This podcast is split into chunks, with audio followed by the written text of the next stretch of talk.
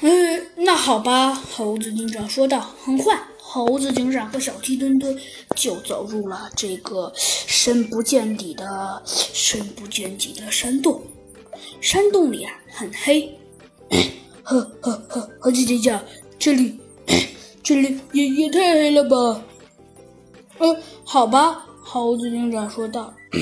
呃，我承认，这是有点黑。那可是猴子警长。现在怎么办呀？哎，猴呃，小鸡墩墩，你带手电筒了吗？呃，你说手电筒，我当然带了呀。哦，呵，小鸡墩墩，既然你说你带了，可是我记着你临走前只带了一些饼干，并没有带，好像并没有带，并没有带。哎，你别说了，小鸡墩墩说道。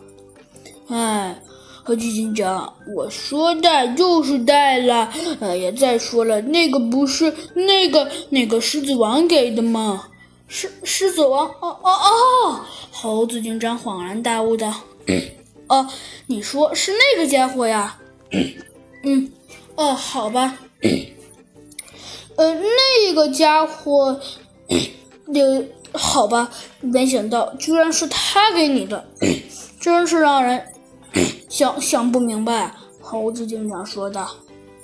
但是啊，与此同时，突然，喂，没错，就是他们几个，我们老大经常说的那那几个坏蛋。啥？就是这个，这只猴子就是那个猴猴子警长。